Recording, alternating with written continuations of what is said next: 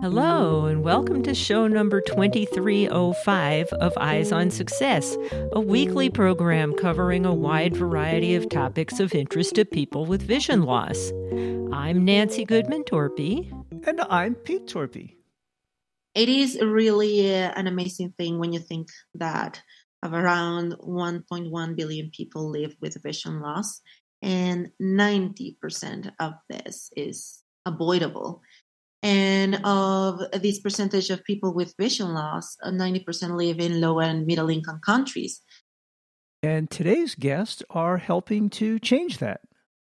We'll speak with Maria Montero, an ophthalmologist and assistant director of clinical services of the Orbis Flying Eye Hospital, about how their novel model addresses the problems she just described. But first, for our tip of the week. This week's tip comes from Maria Montero. I always say that you need to get your eyes checked.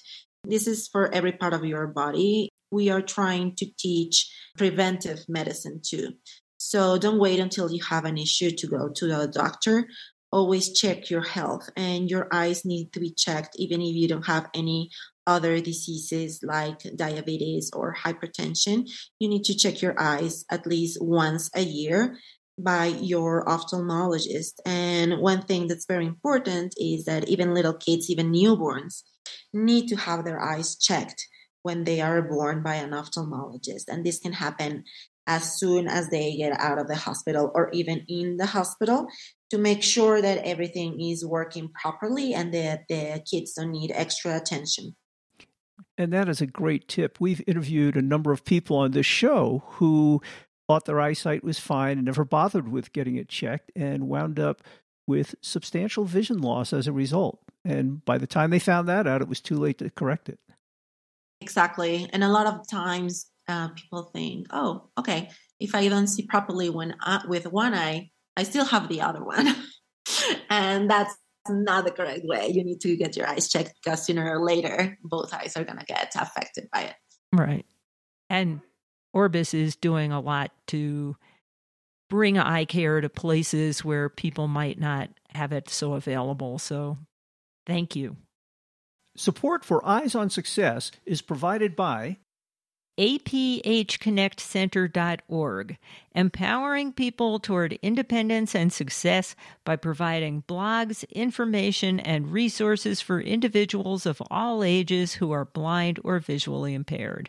Information and referral line are at 1 800 232 5463. You are listening to Eyes on Success. Success, success, success, success, success. Let's start by meeting Maria. Hi, I'm Dr. Maria Montero. I am Mexican. I live in Puebla, and I am the Associate Director of Clinical Services for the Flying Eye Hospital at Orbis. And you're an ophthalmologist, right? That's correct. I'm an ophthalmologist with a specialty in anterior segment of the eye, which is basically cataract surgeries. And how long have you been at Orbis International? I joined Orbis back in 2017.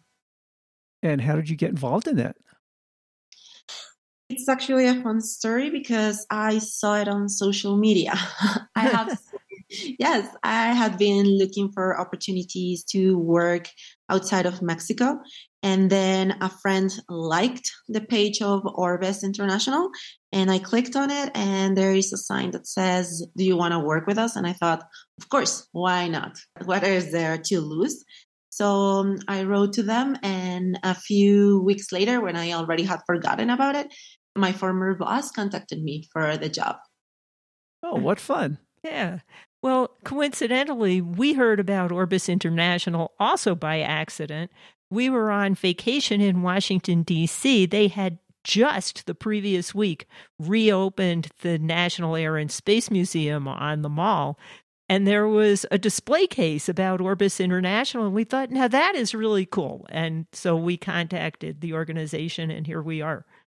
Yes, that's that's excellent. Support for Eyes on Success is made possible in part by our corporate partners. Find out more about partnership opportunities by sending an email to hosts at eyesonsuccess.net. This week's focus topic is the Orbis Flying Eye Hospital, what it does, and how it does that. Well, Maria, before we talk about what Orbis International does, maybe you can tell us a little bit about their history. They've been around for quite a while, haven't they? Yes, Orbis is almost as old as I am. so it's um, 39 years old.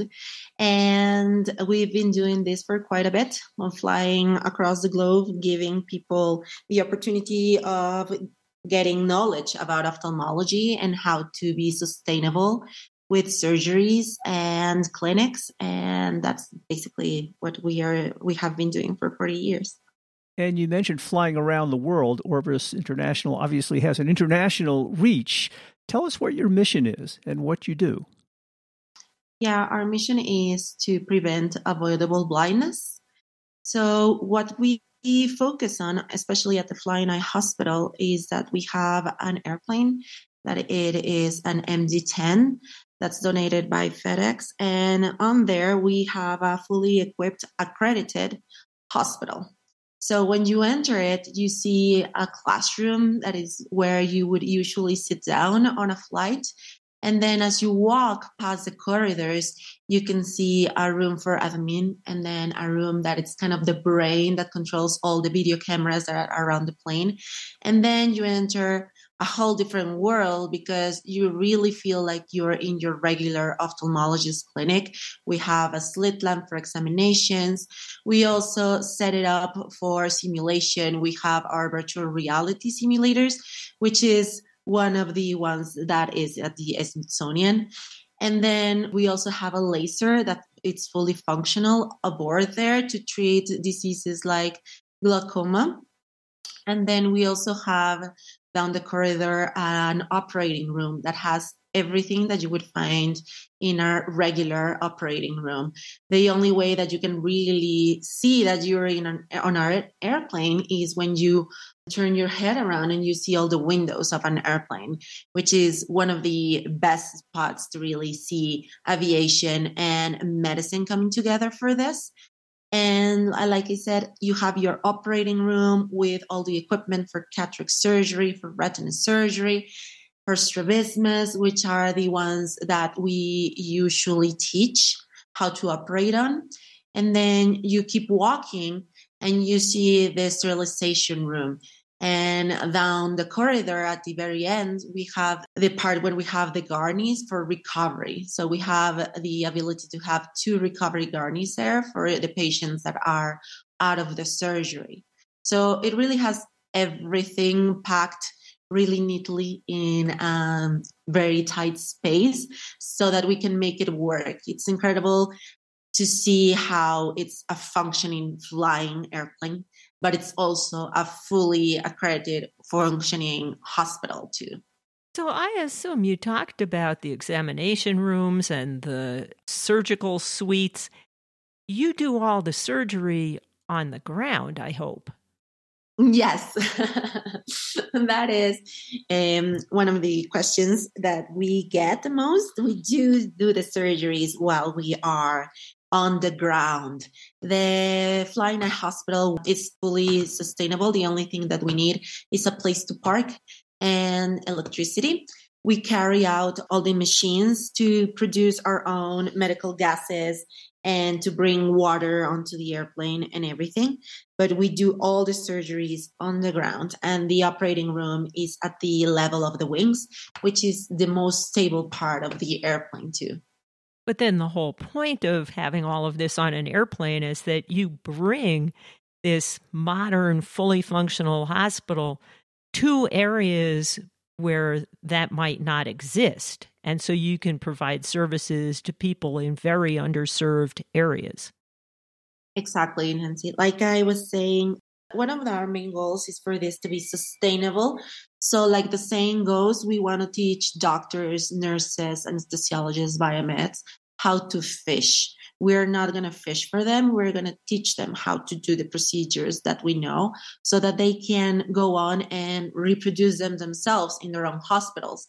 And one of the ways that we aim to do this is yes, we teach them aboard our flying hospital, which has the latest technology uh, provided by our donors, but we also separate the team to go to their own hospital, to the local hospital of the country that we're visiting. So that way, we teach them both in our airplane, but we also teach them how to replicate these conditions in their own hospital with their own conditions, their own equipment, their own staff. Oh, that's great. So you're not just helping people with vision problems in these various remote areas, but you're leveraging your capabilities to kind of spread out your influence. So, as you say, people can do things themselves once you're gone. Exactly. We aim to do that. We it's not only about the surgery, it's about the teaching and also to bring awareness of all the diseases that happen all around the world. Of course, one of my favorite parts of this is we also teach them how to work as a team so we teach the entire ophthalmological team, like you said, it's not only ophthalmologists, is the, the nurses, the anesthesiologists, the biomeds, even the program managers, so that we teach them how to replicate this model so that they can bring out the best at their own uh, localities. Where is Orbis headquartered? In New York. Oh, that's interesting. On your website, it says it was founded at Johns Hopkins in Maryland. Yes. Now the headquarters are based in New York. How long do you typically stay in one location? We aim to stay for about three or four weeks. It's usually three weeks because we are trying to move to a model. Nowadays, of course, the pandemic taught us a lot. So we learned a lot about simulation too. So what we're trying to do is bring the airplane for a week of simulation after the doctors already had their pre-learning material on CyberSight on our platform. So they take this pre-learning material for about a week in their comfort of their own homes. And then when the plane comes, we teach them on simulation, meaning that we teach them on the virtual reality simulators, like the one that you got to see at the Smithsonian, or even to do the surgeries on artificial eyes so that they can use everything that they would use for a real surgery, meaning the sutures, the equipment, the instruments, everything. The only thing that's fake is the eye, which is plastic. So we teach them on plastic eyes for a week or simulators. And then we move on to do surgeries on real patients for about two weeks. So that way we are escalating the teaching methods and trying to improve their skills the best way that we know how to. Is the staff of this flying hospital mostly volunteers or people who are employees of the organization or what? How does that work? It's a mix. We do have a, a team that's with Orbis the entire time, which uh, we are about 18 people from over 15 different nationalities. So it's a great job, even with that, because you get to experience the personalities and the experiences from people all around the world. And of course, their own methods of teaching and their personalities and everything. So that team stays with the Flying Hospital the entire time. But we also bring over volunteers from all over the world that can also contact us through our webpage. And these guys uh, volunteer their time and their efforts to come with us for a program. We usually ask them for a week to come with us, and then we switch volunteers. So it's part and part. We do have um, full time staff, but we also have volunteers all the time. That must be kind of a fun and rewarding volunteer opportunity. It is. It, it is really all about you know sharing everybody's experience. We we are not only there to teach. We can also, of course, learn from all the people that come on over to volunteer on the plane, or even our own patients, of course. On your website, you talk about how the first flying eye hospital took off about 40 years ago. In that time, how many countries have you been to? How many patients do you think you've reached? I don't have a specific number for the Flying Eye Hospital and how many countries the Flying Eye Hospital has been to in 40 years.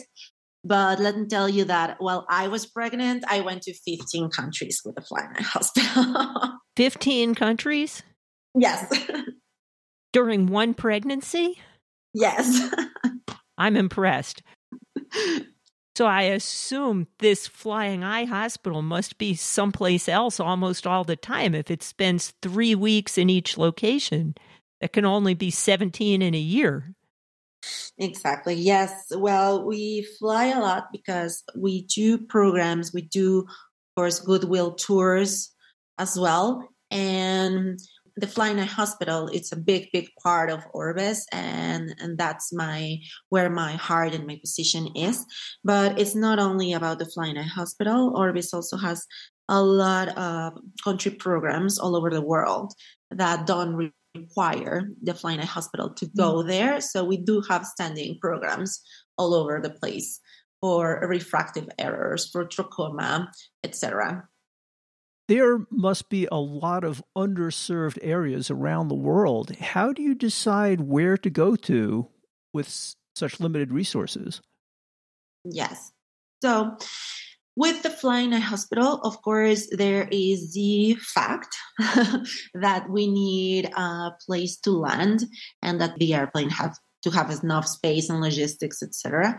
So that's one part. And the other part is we also like to, like I said again, to make all of our programs sustainable. So we do aim to go to uh, are the countries that we have outstanding programs with our partners. And so we try to switch countries from year to year. We talk to our country offices about how and where we are flying, um, whatever the need is, but also the availability, their residents, their capability of receiving us, of course, because, like I said, sometimes we want to go, but it's not possible due to various logistic facts. But we do aim to go to countries where we have outstanding in country programs or offices. And how is that all arranged? Is this mostly by invitation, or you figure out what areas you think are in most need of these services?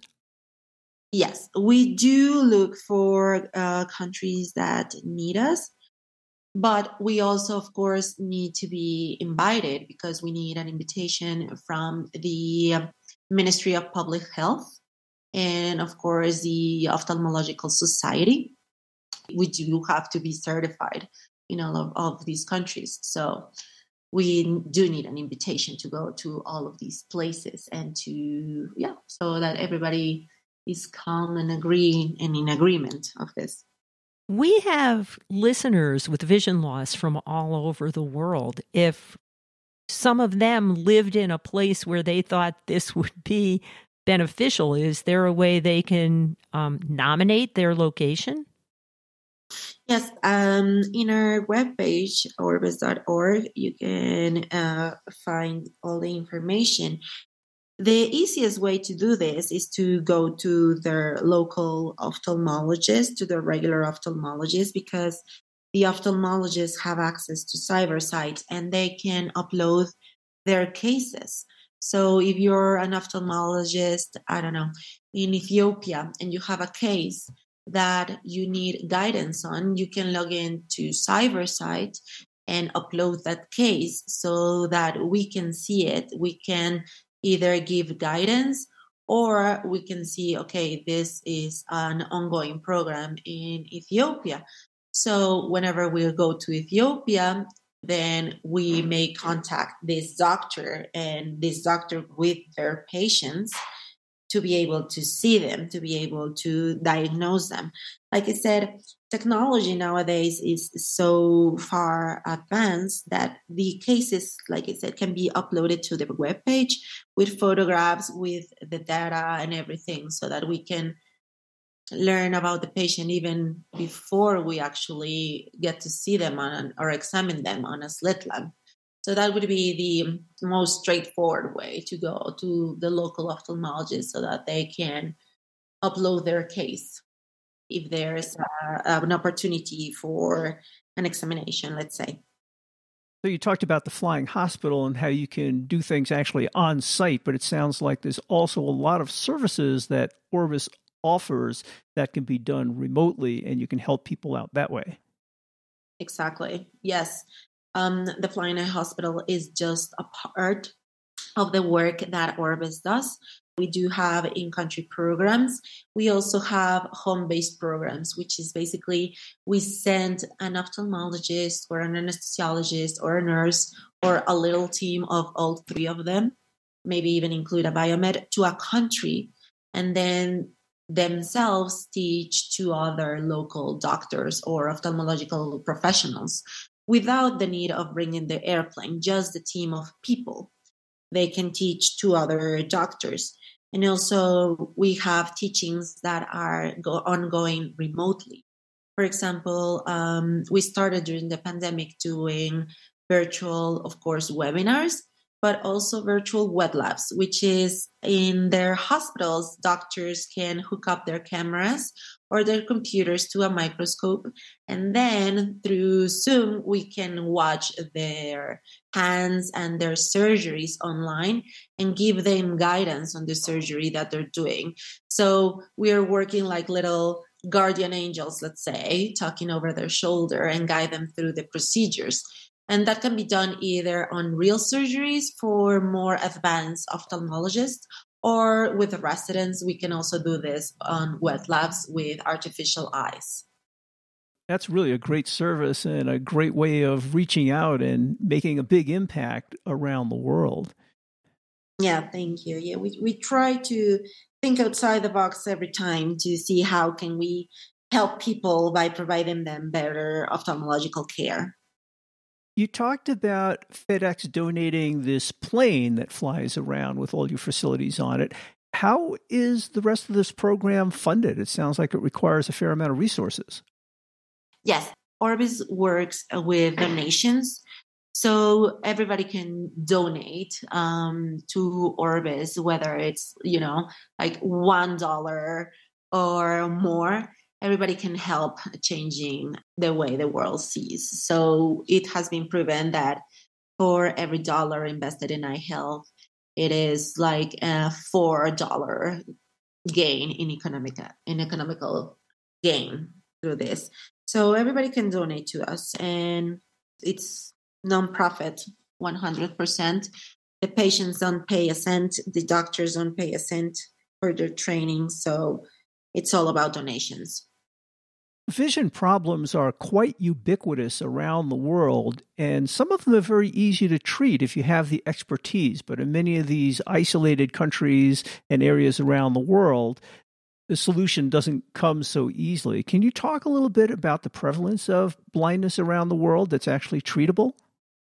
Yes, it is really uh, an amazing thing when you think that of around 1.1 billion people live with vision loss and 90% of this is avoidable. And of this percentage of people with vision loss, 90% uh, live in low and middle income countries. And then when you realize that the first cause of vision loss is refractive errors that can be corrected with spectacles, with glasses, it's just like mind blowing. And then the first cause of blindness is cataract, which you can operate on the cataracts, and with a 15 minute surgery, you can give someone back their eyesight, their lives, their lifestyle. You can help their communities. So it is really amazing when you think that um, just these little things like glasses or a 15 minute surgery that's very reproducible can really help a lot of people and give them back their sight. Orbis is an interesting name. Can you discuss the origin of it? Yes. When it was funded, they decided on this name because it means both the eye and also around the world.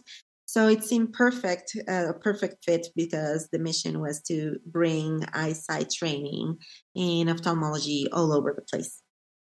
And it sounds like you've been quite successful and quite active in doing that. Yes, we are very proud of our work, and we, of course, always want to make ourselves better. You are listening to Eyes on Success. Success, success, success, Now, for this week's final item how to learn more about Orbis International and their Flying Eye Hospital, including how to volunteer and donate and how to contact them. Well, Maria, if people are interested in finding out more about Orbis International and or volunteering and or donating, where would you direct them? Yes, please go on to our website, which is orbis.org, which is O R V I S dot O R G. Do you have a social media presence as well? You said you found it through a social media contact. Yes, we are on Facebook and on Instagram as we have several. We have one that is Orbis International we also have our uh, own one in the Flying Eye Hospital, which is just that. The handle is Flying Eye Hospital. I am as Doc Montero. If you want to see that, I always upload all the things that we are doing. And you can find us there and you can contact us there directly too. If people had questions for you, how would they contact you? Yes, of course. I'm happy to help and answer any questions that everybody can can ha- may have. So my Instagram is my handle is Doc Montero. So it's D O C M O N T E R O. And my email is maria.montero at orbis.org. And in case you missed any of that contact information in, the audio portion of the program, you can always find that contact information in the show notes associated with this episode, which is 2305, at our website, www.eyesonsuccess.net. I want to remind our listeners that if they have comments or suggestions or ideas for people or topics you'd like to hear about on the show, just send us an email. You can send it to hosts at eyesonsuccess.net. We always like hearing from our listeners, and maybe you can even tell us a little bit about yourselves and what you do. That's it for today's show. Next week on Eyes on Success, we'll be revisiting a trip we took about five years ago, exploring what was then our brand new home state of Colorado. Come along with us as we prepare for the journey, walk trails along raging rivers, and did possibly the stupidest thing we've ever done in our lives hike along narrow ledges on steep canyon walls. Thanks for joining us this week, and we hope you'll join us next week to hear that. You've been listening to Eyes on Success, hosted and produced by Nancy Goodman Torpy and Peter Torpy. You can access the full archive of previous shows, subscribe to the podcast, and much more by going to our website, www.eyesonsuccess.net. If you have questions about anything you've heard on the show or have suggestions for future shows, send an email to hosts at eyesonsuccess.net. Thank you for listening and have a nice day.